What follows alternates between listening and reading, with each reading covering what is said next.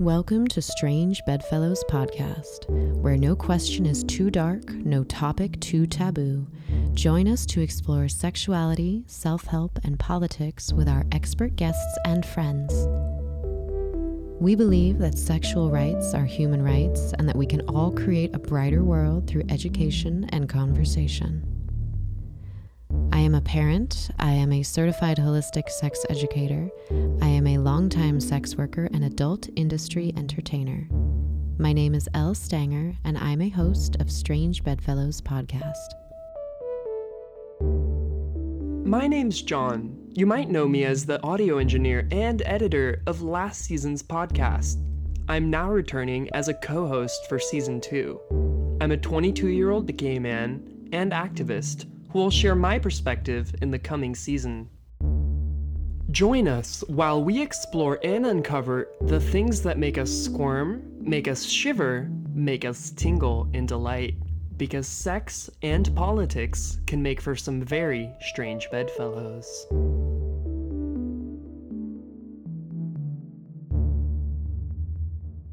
Today, we will be speaking with a midwife in Portland, Oregon. Her name is Heather Hack Sullivan. She is the owner of Rose Hip Midwifery, and she is an instructor at a midwifery school for over 20 years and has provided care to an estimated 500 births, myself being one of those clients. Uh, of course, pregnancy and birth is political, and we're going to speak to Heather about the care she provides out of her home office in Portland. We're going to be talking about pregnancy, sex, probably some self care, and birth politics. Heather Hack Sullivan is available for contact at 503 504 0885 or rosehipmidwifery at gmail.com. Hi, Heather. Hi. Hi, John. Hello. Hey, John, where were you born? Uh, I was born in France. In a hospital? Yeah. Okay. and Heather, where were you born? I was born at a naval hospital in Newport, Rhode Island. Okay. And then I was born in a hospital in Kansas. So, what is it like 98% of births in the US happen in the hospital? Does that sound about right, Heather? That's true. Okay. So, how did you discover that this was the work for you? Because there's actually women have always been providing care to other women in labor. Yes. Uh, and then that changed in the last, say, hundred so years.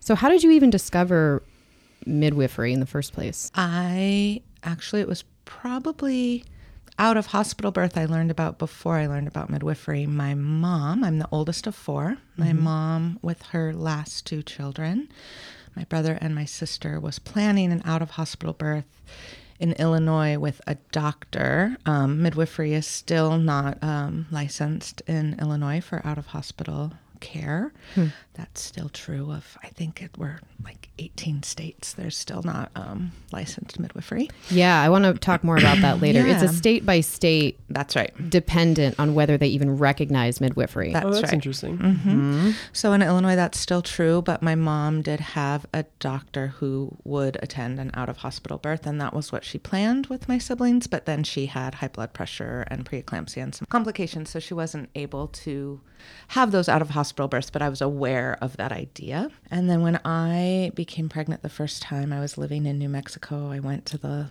little clinic in my small town and said, "Hello, I'm." pregnant i'd like to see the doctor and they say no if you're pregnant you see the midwife and i was like oh all right so that's kind of like how, how i fell into knowing what a midwife was Whoa. i had a nurse midwife for my first birth in a small town hospital i was the only person who gave birth at the hospital that day Wow. and um, so i had pretty individualized experience Wow. which isn't true in bigger hospitals No. and then my son was born at home here in portland with a midwife Okay. So, hospitals, I forget what it's called. There's a documentary. mm-hmm. Wha- do you know what it's called? Do you remember? Is Ricki Lake in it? Is it that one? mhm. Do you remember what that's called? There is, um, oh my gosh, why am I blanking on that? Business of Being Born. Business of Being Born. It's a documentary that came out several years ago. Ricki Lake produced it, and she was really trying to get the word out there about out of hospital birth and well, and a um, lot of the problems within hospital birth, Yeah, when yeah. it's like they treat you like a number and they want to get you through as fast as possible. So if right. that means accelerating, like, oh, well, you're not you're not having contractions yet, but we need, you know, like we want this room, so let's give you something to get contractions. right.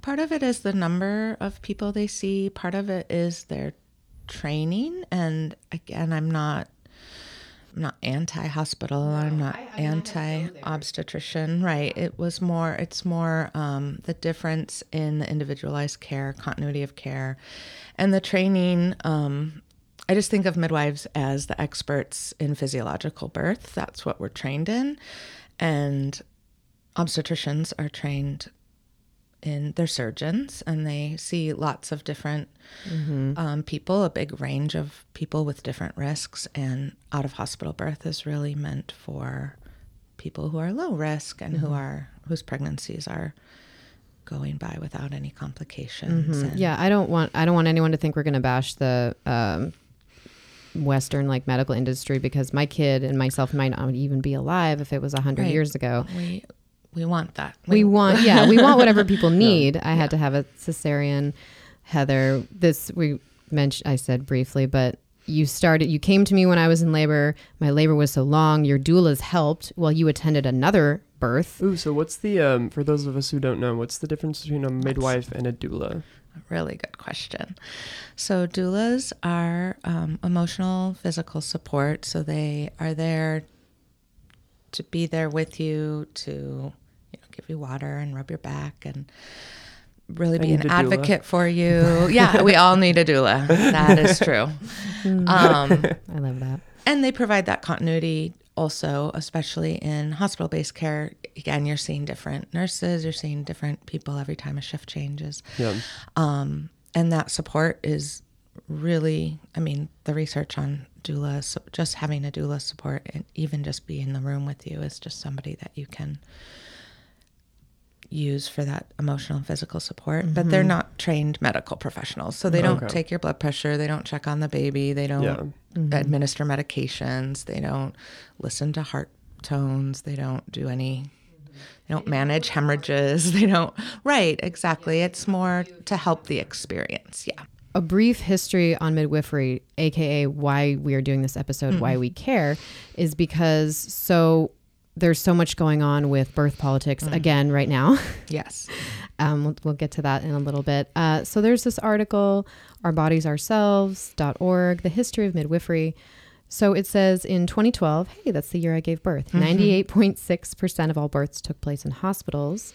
Uh, but in many other wealthy industrialized countries, including the UK, Sweden, and Japan, midwives attend most births and far outnumber obstetricians. So it says in the American colonies, midwives attended almost all births. Uh, they passed these skills they'd brought from Britain. West African midwives came to America as slaves and attended the births of both black and white women in the antebellum South. Uh, African American midwives continued to take care of both black and white poor women in most parts of the South and were referred to as granny midwives. And of course, American Indian native tribes had their own birth traditions. But then, when uh, really medicine took off in the last half of the 1800s, it says, there was a focused effort to outlaw midwifery so that the doctors could be more successful. Uh, so it says a series of events between 1910 and 1920. There were two reports published on medical education and conclude that concluded that America's obstetricians were poorly trained. To improve their training, one report recommended hospitalization for all deliveries and the abolition of midwifery. Uh, in 1914, quote, twilight sleep was introduced. This was a combination of morphine and scopolamine, an amnesiac. So it removes, it relieves pain, but it also makes you not remember it. So upper class women initially welcomed it as a symbol of medical progress, um, this can be damaging for mother and baby, right? Very much so. Um, there were lots of instrumental deliveries happening then because basically the women were unconscious and so to get the baby out that's when they were using forceps and mm-hmm. damn so yeah it, yeah, it says in 1915 i'm glad you said that dr joseph delis mm-hmm author of the most important book of that period, described childbirth as a pathologic process that damages mothers and babies, quote, often and much. He said if birth was properly viewed as destructive pathology rather than as a normal function, quote, the midwife would be even impossible of mention. So they designed these drugs to, quote, save women from evils natural to labor, including sedatives, ether, episiotomies, and forceps. Right. And in our country, the way midwifery was abolished basically was it was very different than other countries and we can see the effects of that because our maternal and infant mortality rate in this country is not good. I think we're 37th or maybe even worse. I would It's pretty look up. bad Wow. Pretty bad. for a quote industrialized leading nation. The worst in the in industrialized nations. Mm-hmm. Um, we spend the most money on maternity care of any country, and yet we have not really good outcomes. In other countries, midwifery is kind of the basic go-to care, but there was a, a different historically there was a different attitude toward midwives and you know a lot of i think the reasons midwifery was abolished was was racist and Mm-hmm. um, of course anti-woman but also racist in this country because of uh, Well, because of who the caregivers and the birth Exactly. providers were, it was black women. Yes. So it was get the black woman out of the house. You don't need this. Yep. Go to a doctor. That's right. Elevate yourself. yes very much so I had a guess. Yeah. good guess It's amazing because these days it seems like since midwives are less uh, common than they used to be, um, that there seems to be a trend of people who can afford to hire a midwife. like and- me and my husband at the time. Yeah. Yeah, we were Um, a six figure household, Yeah. you know? Right. I think that's one of the things we know as midwives is that, as out of hospital birth midwives, is that um, our care sometimes is seen as trendy or for upper class women, especially upper class white women. Yeah. Um, I want to. I want to challenge that a little bit. Please Um, do. I mean, that's Please true. do. But No, I take Oregon Health Plan. Oregon Health Plan does cover out of hospital birth. It's, you know, it's not necessarily the easiest process, but you can get a prior authorization. Yeah. There are a handful of midwives in Portland who take Oregon Health Plan, and so I I really want to know that that is an accessible thing for people. It's hard to get the word out about that, and and it's a challenge. Um, because we know the racial disparities in healthcare, specifically maternal healthcare in our country. There's a belief that medical professionals, some hold that black women can sustain higher That's right. pain. That's right. You've heard that. Yeah. Yeah, so in they're less likely to give them um, Whatever pain they need. medication. Yeah. Or listen to them. Yeah. Yeah. There's a, a huge history of obstetrical violence toward um, Poor people, people pe- of color. people of color, um, and just women in general. We know that there's studies that show that like women aren't listened to, they're not taken seriously in, in lots of aspects of healthcare, but we see it so profoundly in maternity care. Um, I mean, even you know, I, in the news, we've seen the Beyonce and Oh, Beyonce. Serena Williams. Uh, and Serena Williams they felt was a pressured. big one. They're- she, she- yeah, she had a blood disorder or has a blood disorder and um, was going into some sort of like attack or or episode. And um, she knew exactly what she was going through. She knew the medication to ask for. She knew the quantity. She told them, and they were like, "No, like you're fine. Like you don't need this." And then she had to like insist to talk to like the doctor and. Finally, once like she was becoming like visibly like ill, like they were like, okay, shit, yeah, she had to really advocate for herself in a way that yeah. was shameful. and she's she's worth hundreds of millions of Right, dollars right. and like this is a person who you, Yeah. you wouldn't expect just because of their socioeconomic status to like you know Mm-hmm. be uh, treated that way and no it did, it's across the board There, there was a tweet I saw. I want to mention this. A black woman tweeted. She said, "If you are refused a medication or care, ask for it to be documented in your file and Yeah. to see it." yeah And she said she did that, and they were like, "You know what? You know best," and they gave her what she needed. So I saw that on Twitter. Maybe Yeah. it's true. yeah. Something to try. Again, obstetrics is again we're grateful for the, that knowledge and when it's needed. I I often tell people when they're interviewing me to hire me for their care that I think one of the ways we don't look at it is one of the examples I use is like when you go to the dentist, you know, you start going to get your cleaning at the dentist. You don't go straight to the oral surgeon for like the things you don't need yet. In other countries, that is the basis. You start seeing a midwife, and if you risk out, you go to a higher level of care. yeah Um, we that's not how we do maternity care in our country, and um, the countries that do use midwifery as their primary care do have much better outcomes. So that's one of the things that is, I think, really important information. Mm-hmm. Um, so what's happening? We'll talk about this for a couple minutes before we take our first break. But how do you feel about these early term abortion bans happening in the South?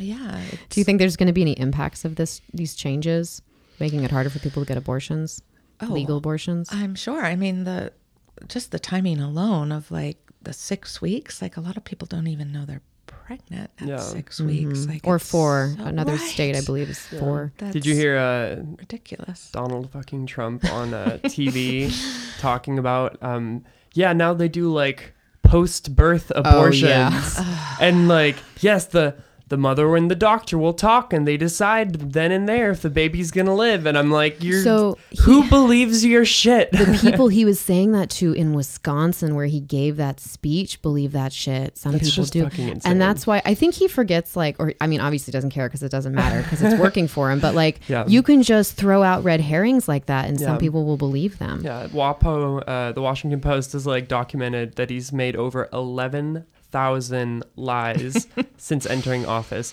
That's like got to be a record for like. I mean, if anything, elected he, like- official. Yeah, Oh God. So Yeah, so it's just another yeah. way where women's choices are and experiences are not being listened to, of Yeah. course. Mm-hmm. And and also just insane. Like Mm-hmm. the, the fact that people out there believe that like a woman and her doctor just talking like, yeah, Right. like I just gave birth to this child I've been carrying for nine months. Should we kill it? Like, yeah, or Like- just and pregnant people too, because so a lot of you know we're not even women. Some of these people are girls. yeah, And then there's also trans folks who can totally become pregnant. yeah, Um, and then they're kind of really in the crosshairs. It's like, fuck, I don't want to seek care now. yeah. You know, um, talk about like a medical abuse of people Yeah. worried. Yeah. Um, worried about being marginalized or targeted. Uh, so yeah, I just wanted to, to mention that, to hear that from someone who is a birth care provider that bans of abortions are bad. Okay. That's true. We want autonomy. We do. Well, so I, um, my child is seven now. You helped me with that greatly. What was interesting to me is, so I had a doctor and I had you, midwife, and I had your support team of doulas. But so my care was very varied and it was very, like, I was so privileged in it. I had a supportive husband who made good money and could pay for all this shit. And then I ended up having a really long pregnancy and then a really long labor. And then, so what happens if you have a midwife and then you don't have a doctor and you have to go to a hospital? Yeah. So that is, um, again, one of the things we always talk about during the interview is it's not, we are not like out of hospital birth, home birth at all costs. We are doing continual risk assessment. So if something comes up that's either out of our scope of practice or it's just part of your choice of like, I'm making, an, you know, we're giving you information and you're continually making those decisions for yourself and we're giving you information. I, And if we end up going into the hospital, we uh, go with you so that you don't lose our care. Our role changes because um, the kind of midwife that I am, a CPM certified professional midwife and a licensed midwife, we don't have hospital privileges, but we come and our role changes a little bit more to that of a doula. Um, but we also, in Portland, we've worked really hard. The Oregon Midwifery Council has specifically worked very hard with um, the local hospitals to really inform them about our care and what our scope of practice is. nice. And so that our transports, even really, even since you were my client, Mm-hmm. um, has just greatly improved. Um, they, uh, you know, we collaborate. They look at our charts. We talk about, That's you know, the client's vision. We talk about, you know, what we know about them, and it, it is a truly collaborative experience. That's not true all over the country, of course, because different states, different places don't have as Mm-hmm. open communication, and it, it's come after a lot of work. Mm-hmm. Um, Are there places that don't allow midwives into the labor room? Probably those 18 states that don't recognize it. Yeah, I'm not sure. I mean, I think maybe they might not. Um, I have I've only practiced in Oregon, so Yeah, I- I, I'm sure I've definitely dependent. heard stories of like there are even states where um, midwives are don't have licensure or are illegal. They are sometimes present themselves as a friend of their client or a doula for their client. And, Yeah. so, Mm. Mm-hmm. if you have a story like that, write to us, pillow talk at strangebedfellowspdx.com. Um, I remember the look on your face, and I remember the way it felt when you put your finger in me, Heather. and you said, "I watched the look come over your face, and I just and I knew you were trying to like cover it a little, but hey, I'm intuitive, and I was yeah. like, that's it, I'm going to the hospital." And you said, "You know, I'm not really sure what I'm feeling right now, yeah. so let's go to the hospital." Yeah. And yeah. then the the doctor, because they switched some shifts, and I remember there was a man doctor who was very pushy, um, and he was like, "I think you should push," and I I remember I was like I'm not ready yet. Like I knew, you know, I knew if I if I try to squeeze, I'm gonna tighten even more. Yeah. Um, and I just remember I I think it was you, Heather, or maybe your doula, but one of you was back there behind him, just shaking your head, like kind of just like I'm disappointed in this situation. But I was advocating advocating for myself. And then they yeah. said, "Do you want to do forceps or the vacuum, or do you want a cesarean?" I was like, "Cesarean me, please."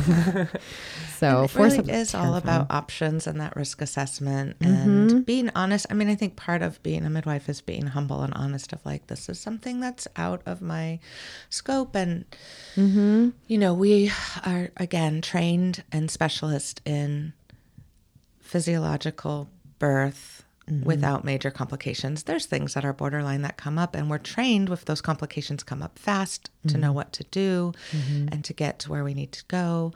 Um, What's one of the most common complications that you've experienced? Um, I would say the most common and the most um, in Oregon under our license, the most the thing that's that we are the most able to deal with is postpartum hemorrhage. So if yeah. there's a, more bleeding than we like, then we carry almost all the same anti-hemorrhagic drugs. So we're wow. able to administer those. So oh, cool. that's cool. Yeah, basically the only thing we don't carry is um, C-section, epidural, blood transfusion. You know, we don't yeah. mm-hmm. use those things. We don't carry vacuum extract or forceps, of course, but like we do have anti-hemorrhagic drugs and um, we have oxygen we can suture we have iv fluids you know we have all of that stuff wow you were you were always able to tell me what position my baby was in when my mm-hmm. doctor couldn't yeah that's yeah. we call that the art of midwifery so mm. there's a lot of um,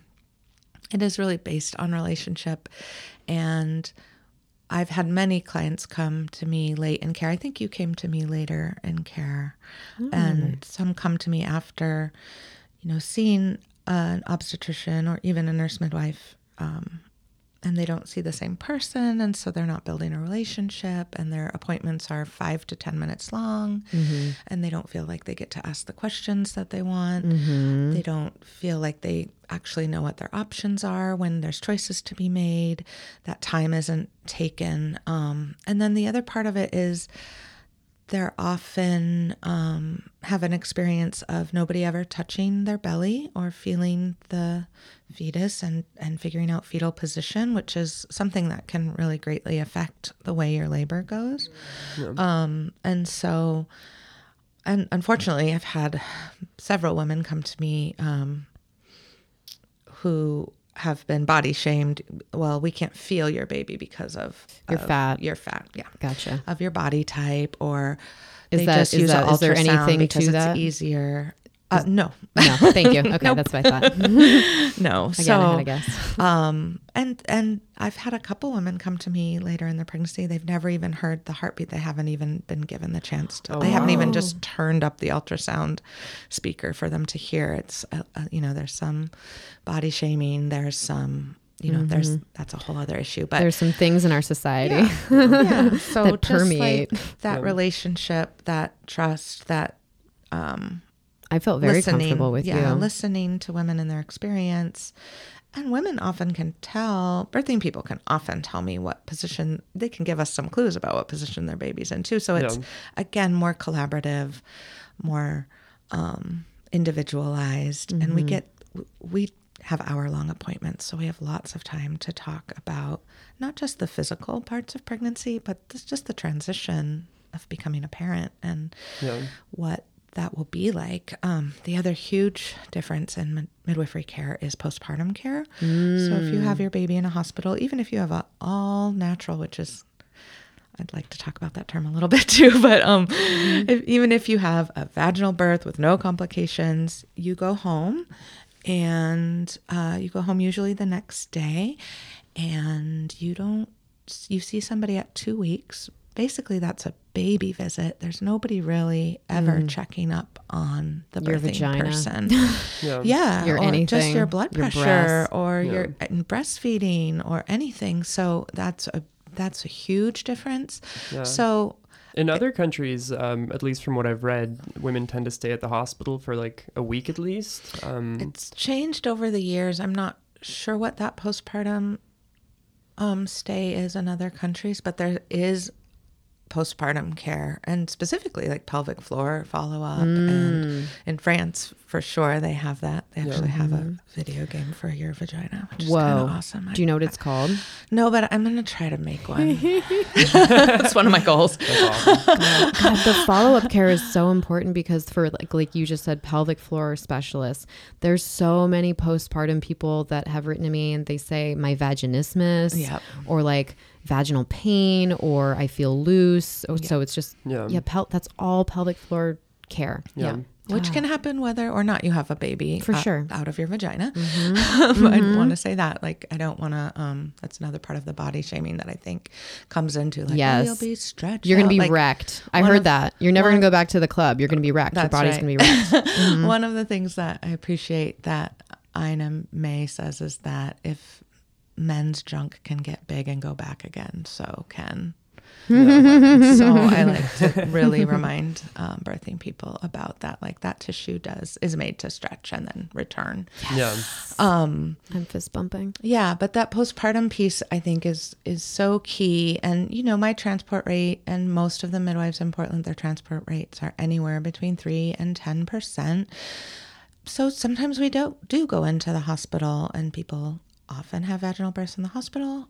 Sometimes have C sections at births hmm. at the hospital, but they still get that postpartum care, and they still get that continuity of somebody they know being with them and That's nice. advocating for them. So, again, the goal isn't necessarily to have an out of hospital birth, and it's not if any complications come up. Mm-hmm. Yeah. But the goal is to continue that relationship and then to get that care that continues. Our care continues to six to eight weeks, taking care of both the birthing person and the baby. Yeah. I was a very resistant baby into coming into this world. I was actually born butt first. Oh, yeah. um, which I didn't know was a thing till my parents told me. Like when I was like a teenager, they were like, "Oh yeah, when you were born, you were born butt first. and I was like, "That seems about right." um, Face down, ass up. yep. That's the way I like to be born. and do I was everything like, else. Oh, you. That's fun. Um, we a way. we definitely have to take a break. Okay. We'll be right back with Heather Hack Sullivan of Rose Hip Midwifery in Portland, Oregon. Hey friends, are you sick of razor burn? Have your nethers cleaned up by the pros at Netherlands Wax in Vancouver, Washington, where experienced owner estheticians have performed literally thousands of Brazilian waxes. Netherlands Wax is gender neutral, sex positive, trans and queer welcoming, kink positive, and body positive. We are just over the 205 bridge in Vancouver, Washington. Worth the drive. Find us on Facebook, Yelp, or netherlandswax.com. Stripping Out Loud is a 70 piece collector card set that goes beyond traditional pinup photography and showcases the power, personality, and beauty of exotic dancers in Portland, Oregon. This project has been created to represent a spectrum of Portland women, men, trans strippers of varying styles and bodies. The project has been conceptualized and photographed by Portland artist Jason Savage. Cards contain a little bit about each dancer model, such as their favorite song to perform to, or a link to their social media. Each dancer receives a modeling fee and the usage rights to their images. The sets are available at strippingoutloud.com for $26 with free shipping. Welcome back to Strange Bedfellows, where we're talking about midwifery with Elle and our guest. Heather Hack Sullivan. Uh, let's do some listener questions.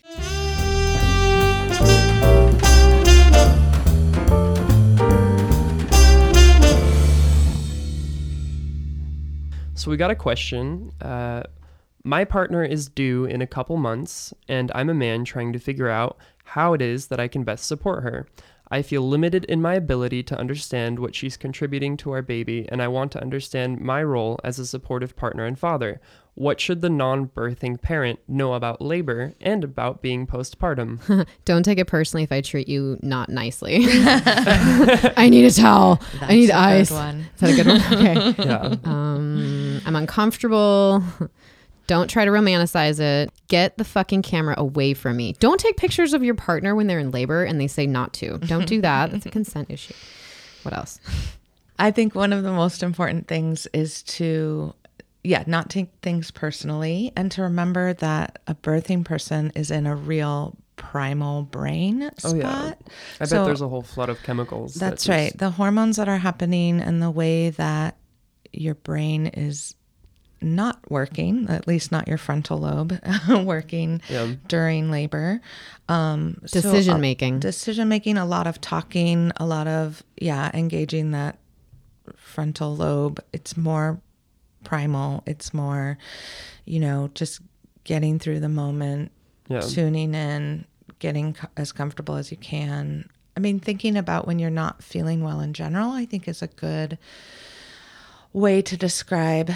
Um, I mean, it's labor's different, and the pain of labor is different because it's on and off, and you get breaks. But like, I often tell folks to think about what is comforting to you when you're not feeling well. If you're Yeah. having menstrual cramps or a headache, or a lot of people are like, I want to be in the warm water, or I want to be by myself in the dark, and Yeah. that is often how people do act Yeah. in labor. See, my mom's choice was um, to apparently, according to my dad, grab his hand during labor so hard that he thought like she had actually broken his hand, and like he like he said it was sore for like a week. Oh wow.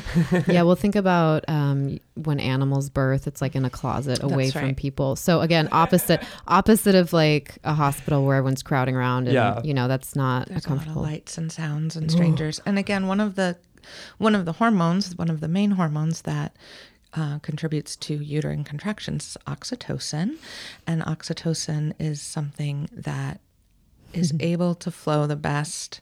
I mean, it's present during orgasm. It's present when we eat with people. It's present when we sing with people. It's that kind of like we're all in this together, bonding, hmm. juicy Yeah, mm-hmm. hormone and thinking about that environment to get that oxytocin flowing. So, you know, low lights and um, being comfortable and warm and with people that you trust. Um, again, the kitty cat mantra is really good. Like, what would, you know, where do animals go to give birth?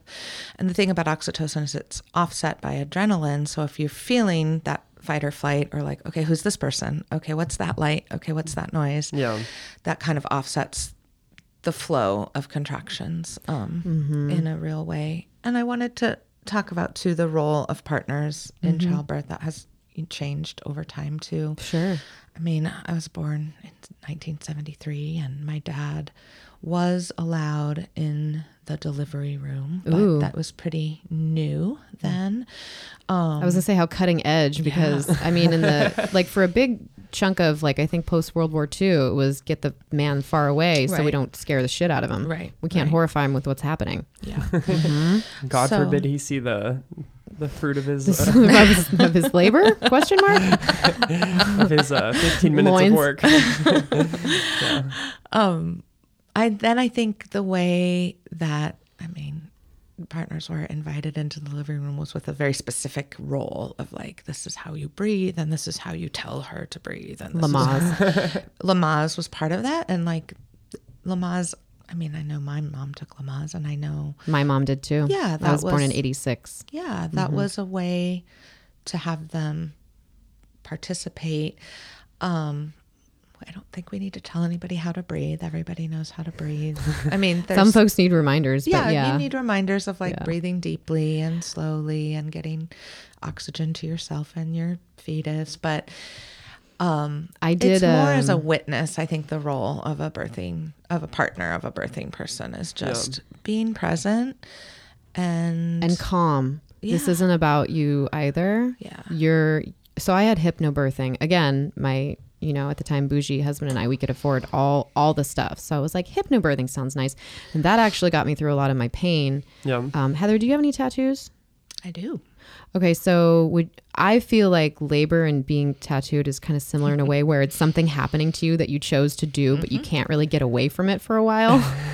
so you're like, okay, how am I just gonna like ah, breathe through this? But hypnobirthing was really nice because it was a lot of visualizing, Yeah. and I actually was able to sleep for 20 minutes by getting to a place doing my practice, Oh wow. and it was a nice bonding thing for me and my partner. Yeah. Um, so like him being there, I remember my husband at the time being told like bring her what she needs, you know, be prepared to like make some decisions not for her but to help facilitate them. Like if you ask her what do you want to eat and she says I don't know because she can't think, Yeah. bring her either some grapes or a granola bar, you know, like Yeah. he- like just helping be the nurturer prepare for the for the parenthood and that was very very helpful because then when again when i needed the help my partner had been told these things so it- he knew more what to do I would say I think there's a fear. I've had a lot of partners be like, "Oh, are they going to yell at me and say it's all your fault that I'm here?" I haven't You did this to me. it's like an old one that's you see that in all the movies You did this to me. exactly. And I haven't seen that specifically. It's more um I would say that the number one thing partners, including other birth support people, get um, yelled at during labor about is their smell. That's funny Oh, is it because the the women are hypersensitive? Definitely. And if funny. They're like, "Did you eat fucking tuna?" yeah, definitely. Exactly that. Like, how dare you eat a burrito and come breathe in my face? like, so that's, one of the things I that's clue. hilarious. And like, we need to remember too. Yeah. Like, go brush Do you teeth, like make sure that you don't wear like strong perfumes, Definitely, things like yeah. that? Yeah, mm-hmm. things are. I've I've asked a lot, like, oh, can I put this in the birth tub? And I'm like, you might hate it, and it's hard to empty a hundred gallons of water that smells like lavender if you decide you don't like lavender. So, like, you know, you maybe you could put it in a candle or something that we can move. Yeah. you know. So again, that sensitivity to smell, and then I think just too much talking again is Yeah. super annoying. They're to probably a like, "Shut up, shut up! I'm in pain. Shut Yeah. up." Yeah. especially during contractions. I only have one. There's always an exception to the rule. The exception to that one was my dear sister. I got to be her midwife um, for her three girls, and oh wow each separate or the same yeah, okay yeah. separate pregnancies yeah, okay Yeah. And uh, she only with her first labor, um, she wanted people to talk during her contractions. It was distracting to her. She also had a very long labor, and my mom and I were uh, there, and Yeah. she just probably good white noise, you know, Yeah. like for mm-hmm. against the wall of pain that you're experiencing. You're like, okay, I can focus on this. That way I don't have to fully focus on the pain. It's the only time I've seen that. Most people want people to be silent during their contraction while they're doing their thing, and then they can kind of come out of it. And some people, again, depending on the person, is very chatty in between. Yeah. And then they kind of go back into their little space. And some people just kind of want to maintain that space. And so we'll often just kind of go in the other room. And Do people ever uh, disassociate during labor? there's a term we use called labor land where and I don't have a lot of experience with hallucinogenic drugs, but I've definitely had people tell me like it's pretty trippy. Like you kind of go to this other place and it looks pretty trippy. Like people's eyes roll around in their head a little bit. Yeah. It's very um and I guess I did have that with my first labor um, with my daughter. Uh, I was in the hospital in New Mexico and I was sitting in this rocking chair and I, I had this experience of every contraction I would go back in time and I would have I would be remembering like things from my childhood. Yeah. and which was very distracting and lovely. And like you know That's it's awesome. just like oh I remember I used to carpool with this family. You know just like mm-hmm. Yeah. random memories would come back. I didn't have that experience in my second labor. It was a much faster labor. And I was more kind of focused in and like using the what I call pain. Some people don't like to call labor contractions pain I do I thought it was painful I think you get to reframe it however you want yeah um, so yeah, I think people can really experience I don't know that I would call it disassociation in a pathological way, but more of a like you're zoning in or out or distraction or it's a different place. It's like being in a, a type of hypnosis. And I also don't really remember. I mean, I don't really remember, but I've tried to. I remember doing, yeah, also like visualizations and then also distracting myself, thinking like, if I can just think about, let me name all my seventh grade teachers and see if I can. Um, counting Yeah, helped a lot. I'm like, I know that 30 seconds until the next one, and each contraction's about this long. So just like constant counting it was again it's like your frontal lobe's not there. So i i mean it was a little there but it was a little floaty. Again like mm-hmm. being tattooed it's like i feel like i'm going deeper into myself. I think like a yoga practice, tattoo, a lot of visualizations that people use um, have to do with like the ocean kind of you know mm. rising or like a wave building because contractions do do that. Mm-hmm. And like yoga if you're holding a pose and like your muscles are kind of tightening and you're breathing into that and you're just letting it kind of flow to the next part mm-hmm. that's something in portland i think the very portland visualizations that people use Yeah. are bike riding up a hill or walking up the stairs at mount tabor that's a very common visualization oh, that how funny. people use in portland I love that. I've had definitely people use those and and even verbalize that experience while they're having a contraction of like I'm, I'm, I'm on the bike. I'm going up a hill. Mm-hmm. Yeah. It's really hard.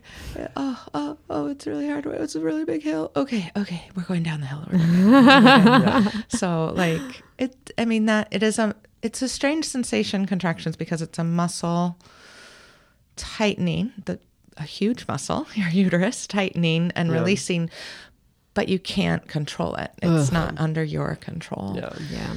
What's that video? There's a bunch of them, but YouTube like men experience pregnancy contractions. Oh They yeah, put, where like, they the strap TENS on unit, the. Uh, yeah. They also have like an electric um, zapper now, where Mm-hmm. you can um, you can cause men to feel the same type of contraction by inducing um, muscle twitching through electric shock. Yeah. and uh, so Hurts they real can bad. experience kind of, and like the men Yeah. just like scream. yeah, they're like, I'm, I'm done. I, I bet quit. the the wife is just like, huh.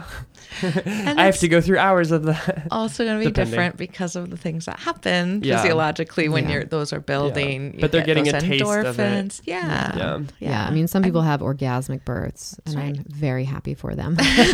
yeah, good You're on like, I did them. not experience that. uh, I tried. I tried to go that way, but um, there's only so much visualizing you can do. Um, let's see. Let's do one more. Is there a best posture for giving birth? I keep visualizing myself on my hands and knees instead of on my back. Okay, so more visualizing here. Yeah. Um, I think that in my experience and my practice, most of the births that happen are usually on hands and knees. So I think that's really appropriate That's visualization. amazing. I think part of it is moving around during labor, and that's something again when you don't have to be um, strapped on a monitor or strapped to an IV pole or strapped to other Yeah. interventions. That that freedom of movement is really um, Helpful. really helpful. Moving that pelvis around. Our pelvises are not fixed; they have joints, and at the end of pregnancy, you get hormones that loosen those joints up. That's why you waddle at the end of pregnancy, and you all your joints loosen up, so you drop things more often, and just things are looser. Yeah, I did not know that. yeah. I used to always I dropped my keys like every day when I would try to open the door when I was pregnant. my ex-husband, my the father of my children used to say when you're pregnant you just say I forgot it, I lost it or I dropped it. That's true. so the, really that funny. that loosening of the joints and hands and knees is a a really great position. Um, you're supporting yourself. Your back is available to be rubbed or have some counter pressure on, or your hips to be squeezed. Um, Gravity. the there's gravity because it's upright, Yeah. and uh, the baby, the fetus's back is can be um, in that position naturally. Kind of the weight of the baby turns toward the front of your body, anterior, which is the best way for the the fetus to enter the pelvis to be born. So there's yeah, hands and knees is a great position even before labor starts to just keep your baby in a good position um, and to do like those cat cow stretches and to be on your hands and knees. Our pelvises don't really match up with our modern lifestyle. We sit a lot. We sit in chairs a lot in Western uh, modern Civilization. civilization. Um, you know, traditionally we squatted more. We were on our hands and knees more. You know, picking crops, scrubbing floors, doing Making things. textile. Exactly. So, um, thinking about, I think you know, there's that. Uh, there's definitely that trend in in exercise about really trying to do like the nat move, like do the natural movements that our body is kind Yes. of made to do. Right. Kind of ducking under. We're pretending to duck under trees and dodge things, and you know, that Yeah. those are that's the way our body is is has evolved to be Mhm, Survival. be and then kind of thinking about that in the birth world of like we weren't made to just be sitting in chairs or in bucket seats or in cars and actually that's one of the main reasons that labors can be longer or babies cannot be in an optimal position is because of lounging, kind Yeah. of sitting back, and our babies are turning in a different position. Mm-hmm. Uh, if I were someone with a, a uterus and the ability to give birth, I would um, probably want to be in like a warm pool of water, and for like just for the the comfort of the water, and then Mhm. also like I don't know. I think that would help with like Mhm. gravity and I got in and out of that tub at the house many times, but the thing that sucked is that every time I would get in, my contractions would stop. That can happen. Yeah. Yeah. So that I was like, oh, I feel better, but now I'm halting the process. I thought it would accelerate, but yeah, Yeah. it did help. It did help getting Yeah. in and out. I think we had a picture of me in there, and I was like in the zone. Yeah. yeah, that was. I mean, I everyone was very respectful to my privacy, but I remember um, I said yes, you can take some photos. Like, please do. I want these for memory. yeah. Um, I want to clarify earlier, my husband did not do that shit, but some partners do. They're like, oh, she was yelling at me to get away from her with the camera, but I got some. And then she's like, I look terrible. And it's like, gross. You don't respect each other's consent like at all. it's a great thing to talk about beforehand. And again, I think there's this. I feel like when I first started attending births 20 years ago, there was a lot of talk about birth plans and planning your birth. And I think we've, midwifery, I, I think midwives have moved away from that terminology just because there's so much about birth that cannot be planned, but thinking more of like setting up your environment to let oxytocin be optimal and talking about what you may or may not want beforehand, I think is a great thing. But also, I would say, um, you asked earlier about, you know, the, a partner, how can the partner support, but also just about anybody who's going into this experience with a lot of experiences is expectations are it's good to not have very many. It's good to mm-hmm. it, i mean I, I think it's also a lesson of parenthood is you're not really in control of everything you can set up again right you can like plan i read a parenting book recently by Alison gopnik she's like my academic hero but How do you she, spell that last name? gopnik g-o-p-n-i-k Okay. she has you. a she has a TED talk. She has a uh, her newest book is called The Gardener and the Carpenter, and it's specifically talking about parenting. But she's talking about how a lot of people view parenting as uh, the work of a carpenter. Like, here's the plan. We're going to make a table. You do this and this and this, and you get this. And that parenting isn't like that. No. No. it's like being a gardener, and you might prepare the soil, and you might. You know, you're thinking about things that you might want in your garden, Mm-hmm. but things happen. The sun might shine or it might not. The rain might come or it might not. A crow Mm-hmm. could eat your seeds. You know, the soil might not be what you thought. Something might surprise you. You didn't even know you planted in your garden. You know, Yeah. there's volunteers, there's things you never expected to happen, and they're beautiful and they're wonderful, but you didn't know that was going to happen. Or the things you put a lot of energy in don't happen. so Yeah. just like again that I just really appreciate that um analogy and that I think that's true of going into childbirth and remembering that it's just the beginning of parenting. It's not I think people get really focused on that event and it's a wonderful, transformative, amazing event. Um But as long as you know, however it gets here. Yeah. Right? Like Yeah. my baby's here. I was so relieved. I was like, oh God, finally it's over. Now the actual stuff begins. that's right. I don't even barely remember my due date. I had, you know, like people get really stuck on the due yeah. date. Yeah. And it's not just your story, it's also that baby's story Yeah. and how they're going to come into it's again i think it's one of the first lessons of parenthood of letting go and kind of taking things moment by moment Yeah. Mm-hmm. I was at a birthday party. I told you this yesterday, and one of the kids was running around, and one of the dads looks at me and, and other parents around. He says, My kid does not have the personality I picked out for him. right like, we Yeah. have expectations of all kinds of things. yeah Yeah. So, yeah My parents definitely tried the uh, carpenter planning style.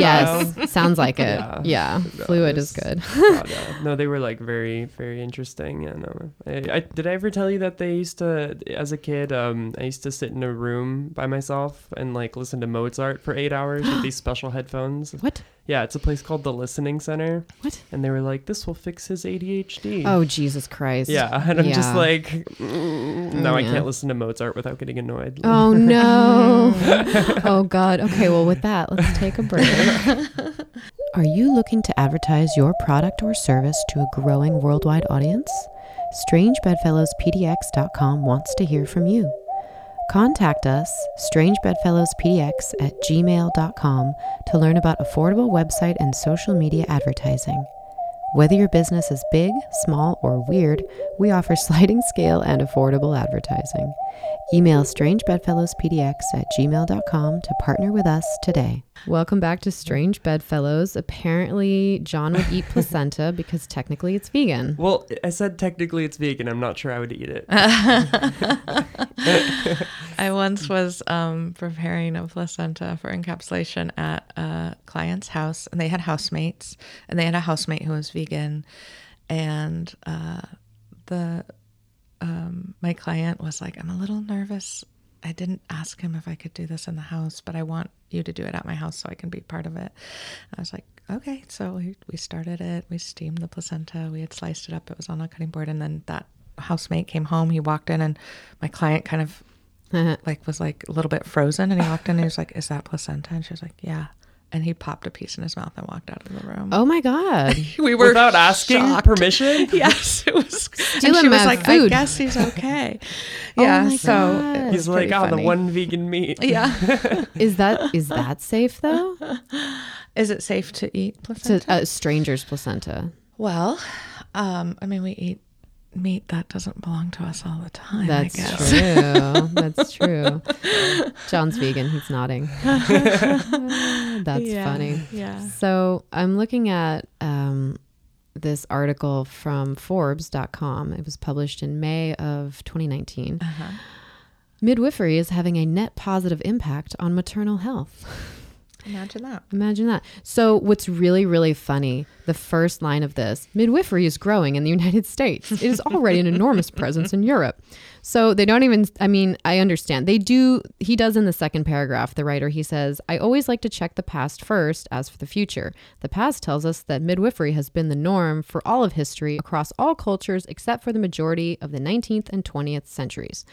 Um, the doctors, the first major foray of men into childbirth of the Victorian era, promised the mothers that they could do a better job than dirty, uneducated midwives. So, uh, but that's kind of cool because I started out being like, "Oh, you dumb dumb," and then, "Oh, good, you covered it in the second in the second paragraph." But it's just like when you when you begin reading, it, even just the way it's framed, to many people, it is growing because people don't know anything about history. It's true. Some of, and some of it is ignorance, not in a. I'm not saying that Not in a- a yeah. way, but and it's people certainly don't not often something don't know. they teach in school. Like No. even during sex ed, no one goes like, "Oh, and um, if you do end up having a baby, like here's Right. like the all the people who might be involved, or like wh- how the process would happen." They just talk about like sex and Well, the fact even world that women history. can get pregnant. And Right. I'm just like I learned shocking. about all the wars. I learned about all the wars. I learned Right. about the French War. I don't even know anything. I was in honors history. I didn't learn anything about midwifery. No, Yeah. Honors history all years of high school. Never heard about midwifery. I mean, we Yeah. don't learn about our bodies and our cycles, and our we don't learn a lot of things in school. But yeah, I I think it's still a lot of people don't know mid, what a midwife is. It's I in in our little Portland bubble. I finally have had more people know what that is. Um, but even just a couple of years ago, like you know, I went to like Bishop's to get my hair cut or something, and the hairdresser was like, "Oh, what do you do?" And I'm like, "A midwife." I don't know what that is. Or people think a midwife and a doula is the same thing. That's a Yeah. really common um, mistake. And um, I've had people think that meant I was a surrogate. I've had people. I had one man at a gas station say, "What? You have two husbands?" Oh my god! And at the time, I said, "Actually, I have no husbands. I have zero husbands." That's hilarious. So a lot of people don't actually know what that is or know that there's training involved or that we carry emergency equipment and Yeah. that we are really, you know, specialized Wow. and educated. So again, it's some of it is just ignorance and you know, that's something I mean, I'm really glad you asked me to come on the podcast because part of that is just informing people that there's this Mhm. a whole new world, whole new world. that has been here all along. That's right. Uh, so there's this other article. Oh God, the photo makes me sad. It's on Vice.com, written by Sarah Yahr Tucker, mm-hmm. also in oh May of 2018. There is a hidden epidemic of doctors abusing women in labor, doulas say. According to doulas, women are often treated horribly while they're in labor, with medical professionals engaging in abusive behavior that ranges from non consensual episiotomies to sexual assault. An episiotomy is when they, can you remind everyone? Yep, it's a cut that is given to the perineum, so between the vaginal opening and the anus, to open that area for babies to come out. Yeah. Mm-hmm. And there's also the the opposite of that, right? The husband stitch. That's a thing that is I've heard somebody say just last year. So, Ugh, you only heard that last year.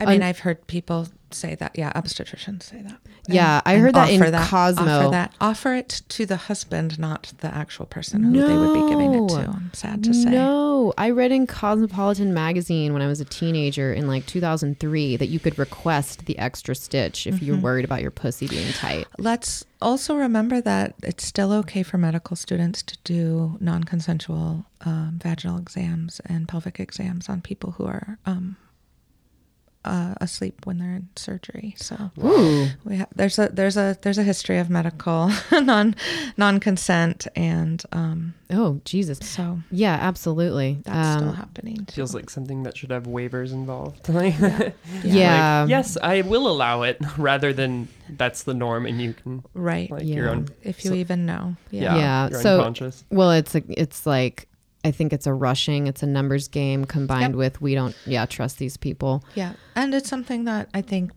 I think there's a thought of like, well, people wouldn't consent to have this done, so we're gonna. Do it anyway. it anyway. Yeah. It's another way midwives are, at least the way I was trained um, at the midwifery college here, is we um, did lots more numbers than I think many um, childbirth professionals do, and we practiced on each other's bodies, and that was you know part of being at our school, but that was a way for us to learn and then also get and give feedback about it instead of just practicing it on a. a, a have you ever uh, have you ever been in a situation where you not necessarily got into an argument but had a disagreement with the doctor Mm. um, That's about a great what to question. It's a really good question. Um, again, the um, the collaboration and the acceptance of midwifery care in Portland has changed a lot in the last, definitely the last ten years. I've been attending births for twenty years, um, and yes, I have. Yeah. and one was specifically about an episiotomy and a consent about it. Um, and basically, the baby was coming out, and uh, an OB um, was like, "Well, let's just give her." Said to the intern who was also attending, "Like, let's give her an episiotomy now." And I said, "Oh," and I said to my Oof. client, "Like, hey." Do you they're- want they're one? offering this cut if you want it and she said no and then um, the baby was born like three minutes later without an episiotomy without any tearing Yeah. and the ob came up to me later and said that baby could have been born two minutes sooner i was like but but the baby was fine like there Yeah, were no like- problems But, and the parent would be Super healing for weeks surgery. later. yeah yeah. yeah What the fuck? so i've i've definitely had a couple a couple Ugh, see, disagreements oh my Um, god. And and then we wonder why maternity death or injury or risk is so much higher for poor people yes or single, you know, people, young people. Like they don't have any other partner there to advocate for them at all. I think too when we look at the history of the way childbirth has been in our country, you you mentioned all that history about the twilight sleep and the scopolamine, Hmm. The other drugs that like make yeah. you not remember and being unconscious and not being able to feel. I think that still extends into our childbirth in hospitals today. Um, OBs are used to people having epidurals, and I, again, I'm not against epidurals. I think if that's what you choose and If that's what you need. that's what you need, Yeah. I think that's great. I ended up having one at the end. yeah, Yeah. I Oh, my mom did that too. She at first didn't want one, and then at the end she was like, "Fucking Yeah. inject me." Yeah, Yeah. there's a compassionate use of it, and there's also Yeah. choice. Like I'm not again, if you Yeah. choose, you get to choose what your birth looks like and Yeah. what you want to experience or not experience. Um, but I think because they are so used to, and I think Ricki like kind of goes into this in her business of being born where she's talking to a panel of obstetricians and she asks them how many unmedicated births they've seen and most of them have not seen them. And so it's hard for them to support a process that they don't know anything about. Yeah, um, and when they're used to having people having epidurals, and I've, I've definitely had clients have this experience where they transported to the hospital, they didn't get an epidural, um, but they're so unused to people being able to feel everything that the way that they touch people's bodies Oh. is with a it's like manhandling it a bit expectation more. that they can't feel it. Yeah, yeah. Um, God. so but even I, I would like to believe that even if you have an epidural, you still need to give consent with how somebody's touching your body. Yeah, absolutely. So, um, and that's something that again, um, it's part of that. There's not a relationship there. There's not a lot of, um, there's not just not a lot of consent given, and it's they're very invasive skills that need to be used. And I sometimes have to do very invasive things that I, I, I Like what? well, One I example. mean, very rare, but like if somebody's bleeding too much and there are clots that are in the vaginal canal that need to come out so that the uterus can clamp down, that might involve me going up and pulling those clots out. Mm-hmm. Yeah. Not like super fun times for me or for that. You're wearing gloves, probably. Yes, wearing gloves, sterile gloves. Um, but it's something that needs to happen Yeah. and I tell that to my Mm-hmm. client like this this is not gonna feel good this is gonna hurt and it's what needs to be done and I'm sorry that I have to do this and um And that's different than Right. give her an episiotomy. Yeah. right we didn't ask, you know. right Yeah. I mean I'm not saying that everything I do is with um especially in emergency situations I'm not the expectation is that you don't have time for like a full consent of what's happening but I think that's already built into the relationship of like I Yeah. will save your life and I will tell you what I'm doing and why I'm doing it Well, when even with parenting, when when uh, it's like you can't, in right. theory, respect your kid's consent all the time if it's a health or safety issue. Yeah. So with diapering, it's like, and she'd be little and scream like, "I know you don't like this. I don't like this either. But you have poop in your vagina, and I have to get it out, or you're gonna get an infection. Here comes the cold wipey. Okay, one more, all done. You know. Yeah. and at the same time giving that child or as a midwife giving your client choice and autonomy and mm-hmm. knowing that that is is the basis of care where i don't think i don't think in any part of our medical system we get a lot of choice and autonomy we're very i think there's a very big culture of being a compliant patient of The um, authority. doctors are the authority and Yeah. um, and unfortunately, in obstetrics, they're the authority on something that they don't have a lot of experience with. And that's where I think that's where midwifery does come in. I think midwives are the experts in childbirth and what that looks like, whether it's medicated or not medicated. Well, thank Yeah. you for coming on to say fuck the man. um, last thing before we go. So, is eating placenta Oh, yeah. safe? Okay, good. I and what are the what are the reasons Well- people eat placenta again? I did it. I had the dried Yeah. out encapsulated ones you made for yeah, me. yeah. So traditionally, um, there are cultures that have do have reports of eating placenta. Um, it is not was not a like all over the world common practice in every culture, and actually one of the um, it really kind of came up in the hippie movement in the 70s of just like animals do this. And um you know i think anecdotally there haven't been a lot of studies done on it. Um anecdotally people say that it helps their milk supply helps their mood. I mean it's a big piece I- of meat and so it gives back iron. I actually have a um uh there was a a study that came out last year where they made a nutrition label for one placenta. like, you know, you look on your the Yeah. back of anything you eat and there's they made that um, format, which I thought was pretty funny. Um, what is in a placenta, like iron and protein and Yeah. minerals and I remember one of the the big sells for me was it might minimize your postpartum depression, and I was like sold. yeah. you know. And So- again, I think we're in the middle of those studies looking at how many hormones are actually present in the placenta.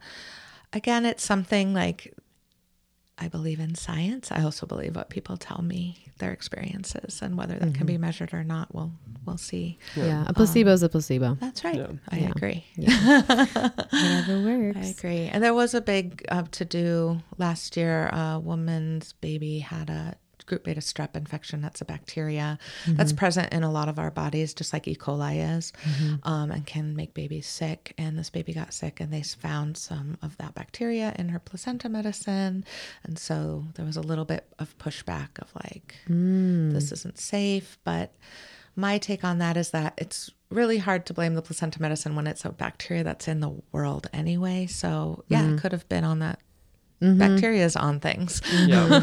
Yeah. So in that case, that might have not been safe. But um, but yeah, we'll see how things continue to Yeah. unfold. I turned out fine. Yeah.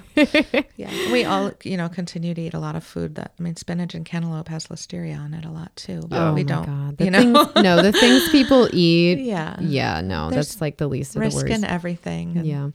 Uh, so thank you so much, Heather Hack Sullivan, for coming on. Thanks so much for having Uh, me. You Thank were you for wonderful. coming on. Uh, she's available for contact 503 504 0885 in Portland, Oregon, or email rosehipmidwifery at gmail.com. Until next time. Until next time. Thank you for listening to Strange Bedfellows podcast.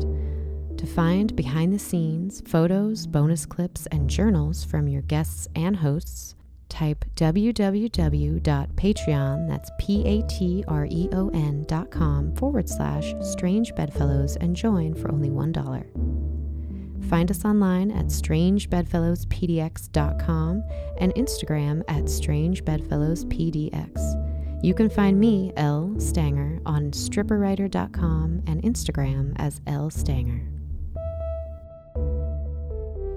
Write your hate mail or sex and relationship questions to pillowtalk at strangebedfellowspdx.com and find me, John, on Instagram at metric.cafe.